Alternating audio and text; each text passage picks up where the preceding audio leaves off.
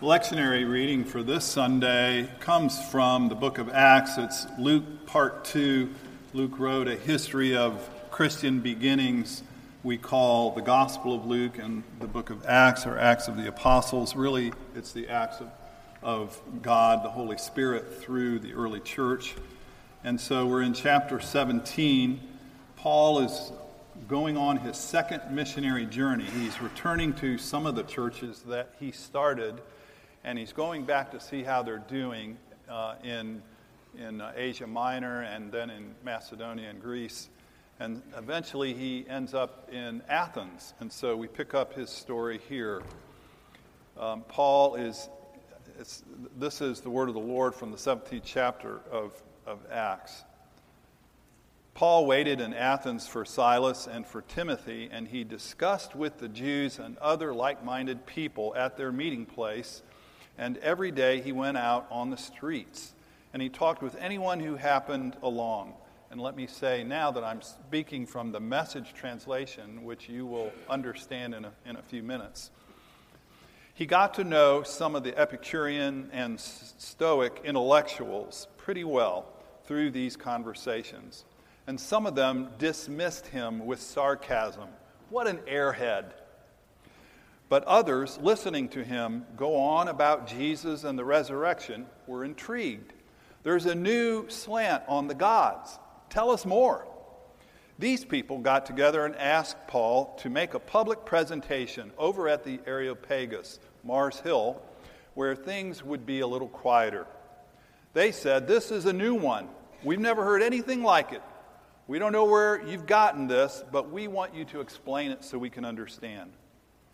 Athens was a great place for this kind of conversation. There were always people hanging around, natives and tourists alike, waiting for the latest new idea. So Paul took his stand in the open space at the Areopagus and laid it out for them. He said, It's plain that you Athenians take your religion seriously. When I arrived the other day, I was fascinated by all of the shrines I came across. And then I found one inscribed, To the God Nobody Knows. I'm here to introduce you to this God so that you can worship intelligently and know who you're talking and who, who you're dealing with.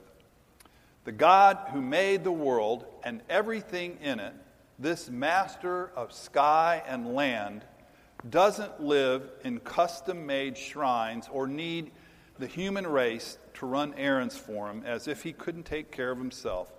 God made creatures, and creatures didn't make God. Starting from scratch, God created the whole human race and made the earth hospitable with plenty of time and space for living so that we could seek God and not just grope around in the dark, but actually find God. God doesn't play hide and seek with us. God's not remote, God is near us.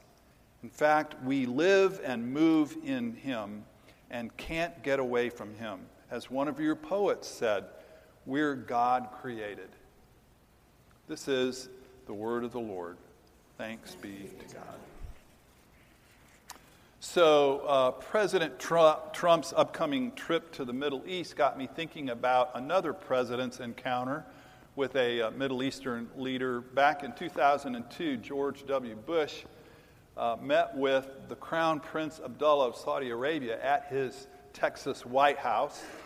And uh, it was reported that Abdullah told the president he relies on God to make tough decisions. And then the president said that he prays to God to guide him as well.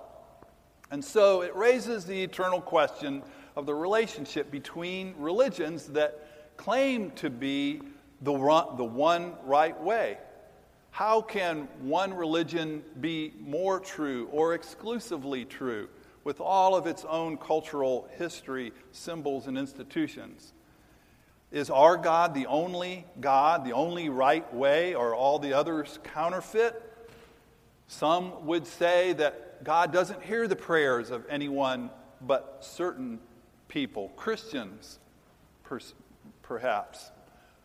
Martin Marty, a, uh, a uh, historical scholar of the church, has said that uh, the, the, uh, the Bible that was read by the early Christians in much of the world, the Arabic world, in Egypt and in Asia Minor and so forth, was a Bible that was written in the Arabic language.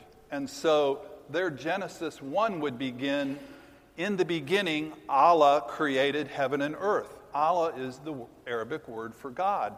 And so in the Old and New Testaments, are they're replete with uh, the word Allah. So uh, whether you are Jewish, a Jewish Christian, or a Muslim, uh, you, you, if you are Arabic, you pray to Allah. And so, who's really listening there? Are there three different Allahs? Is it the same God that is being prayed to by these various faiths that use the same name? The question's obviously not just an academic one. We live in a diverse culture. Our own country and all of Western Christendom has become uh, very culturally diverse. Uh, we, we know that uh, with immigration and, and just with the globalization that, that we live in a time when we're encountering other religions. All of us probably have relationships with people who have some other religion, whether uh, Eastern or Middle Eastern or whatever. You know, there are now more Muslims in the United States than Episcopalians or Presbyterians, more, uh, more Muslims than there are Jews. Um, and, and so uh, we live in a different world. And the world obviously radically changed in 2001, September 11th. And since we've been fighting long wars, and many people have justified those wars on religious grounds, on both sides. The hatred and the violence. Some, on the extreme, have used their own understanding of religion to, to justify the hate. Someone wrote on a wall in Washington, D.C., shortly after 9 11, Dear God, save us from the people who believe in you. So, we as members of Riverside, we are called to be people who are ambassadors of reconciliation. We say that we want to be a church that is building bridges or making connections, overcoming barriers in the name of Christ.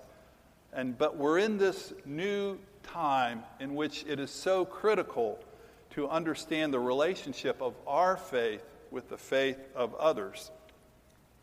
The Apostle Paul, in about 55 AD, went to Rome and was immersed in a, a foreign culture with its own religions. The people of that time, Athens was beyond its glory days, but it was still an important city and it was full of different ideas and and uh, they, there were the, the Epicureans there who believed in a God who, who, who created but then sort of disappeared. And so people are on their own, and whatever happens in life is pretty much random. And so, with the randomness and insecurity of life, eat, drink, and be merry, for tomorrow we may die. And then there were the Stoics who believed something op- pretty much opposite, which is it's all laid out ahead of time. It's your fate. And so, your job as a person of faith is just to be to submit to your fate. Uh, so there's Paul in this milieu with all of these gods. And now, the religion of, of the Greeks at this time, um, worshiping all of these Roman gods, it, there would be multiple idols, all of these different idols with they believed in one creator God, but all these intermediary gods below. And so it wasn't as if they really chose a faith, it wasn't as if they trusted these gods. It was more like a cultural, um, just acceding to the culture they grew up in. It was going with the rituals of their community. Their gods were local, they were inherited from tradition, And how dare you go against the tradition? You, you, uh, you uh, absorb it, you endorse it. It's not a matter of conscious belief, it's really a matter of customary behavior. And so these gods are venerated, and then uh, Paul comes along and says, You know, but there is this unknown God that you refer to, uh, and maybe there's some common ground here uh, so that we can talk. Paul starts to engage the Athenians. He says, You know, uh, the idea that there is a God who, uh, in whom we live and move and have our being, you know, that's a wonderful phrase. In fact, I used to have a little thing in my office that had that phrase. But you know, it's not even a Christian phrase. It was, it was written by Epimenides in Crete, six centuries before Christ. Paul was just quoting the Athenian philosophers. We too are his offspring, Paul said. Again, quoting an ancient philosopher, Aratus. So, Paul is using the language and the symbols of the culture that he has come to. He is connecting with the people there by trying to use language that they understand, finding common ground, talking about one God, creator of all, who is over all and in us all, who is nearer to us than we could imagine, Paul says. And he adopts the language in whom we live and move and have our being. Notice he there is no mention of Yahweh or, or Allah, no mention of Abraham or Moses, of Jesus. He's making a connection with people who have this long tradition, who value their past very highly. And here comes this new idea with no tradition, according to the Athenians. It's like this is just a brand new idea. And Paul is trying to connect with these people. Doesn't sound a word of judgment or exclusion or some kind of conditional relationship he emphasizes the unity of all things under God. And he makes two points in doing this. He says, first of all, that our idols, all idols, are inadequate expressions of, of God. They are unworthy to be ultimately worshiped.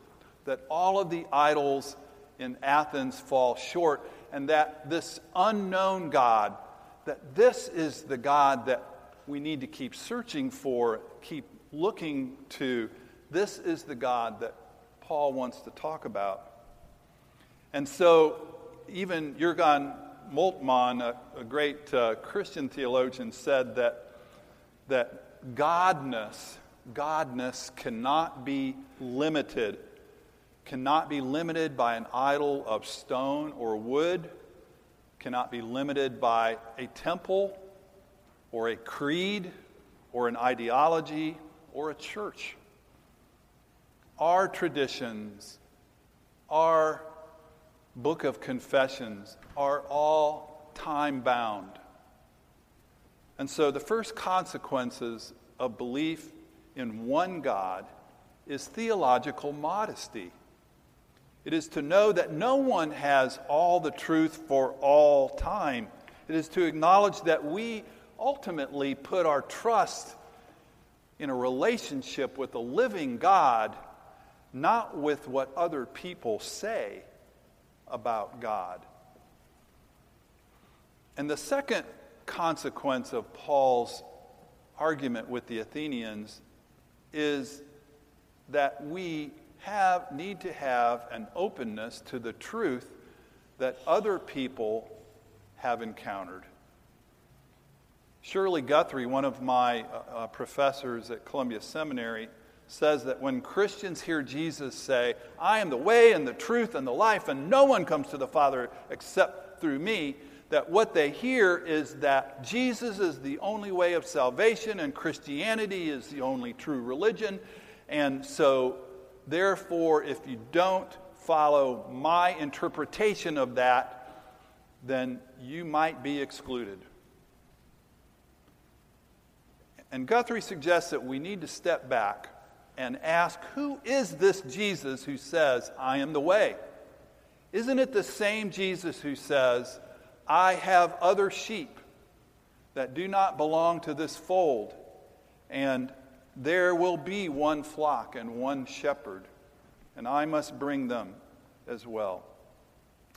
It's the Jesus who, said, who is the friend of sinners, the unbelieving and the different believing, people who were excluded and rejected by the law abiding and morally respectable members of the religious establishment who were disqualified by the religious and theological experts, but in Jesus' mind were the very children of God that he came to seek and to, and to find. Jesus, the one who said, I am the way, believed that caring for the homeless and the hungry and the sick and the prisoner is a way to encounter God and is more important than conformity to the requirements of some theological orthodoxy. Because the people that were theologically right were getting it wrong. And that's what got Jesus in trouble with them when he called them on that. Now, does this mean I'm saying that every religion is equally right? That it doesn't matter what you believe? That everything could be equally true? Of course not. The use of religion to inspire hate and violence is evil. What, whatever religion that is. Does it mean that everybody makes it to heaven in the end? Or, in the reverse, that only certain Christians make it to heaven in the end, you know, the, the elect, people that agree with me, you know, Presbyterians, or maybe in your case it could be the born again, or the Catholic, or the Jehovah's Witnesses, or, or whoever your, your, your category is that's, that's chosen. You know, be honest with you, I get weary of questions like that. I'm not really in that business. I think it's important for us to say that we don't know enough to know how God will judge and how God will love. We don't know. God, who, transform, who transcends all human idols, all human creeds and statements of theology, this God we do know, this God of creation this God revealed in Jesus Christ, this God on whom we should never place a limitation of his love or his grace. And so,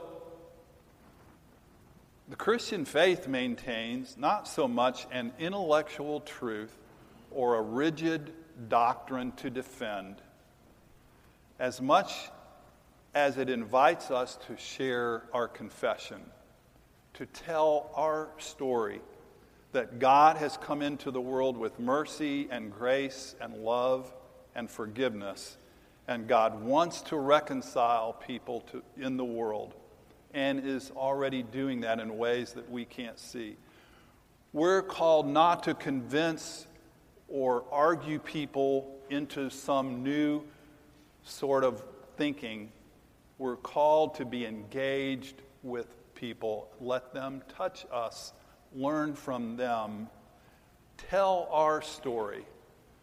My story, how a 15 year old brat who picked on people out of his own insecurity was turned around by the grace of Jesus Christ and became someone who started thinking of the needs of others, someone who would stop hiding behind what was cool and start being willing to take leadership in the name of Christ.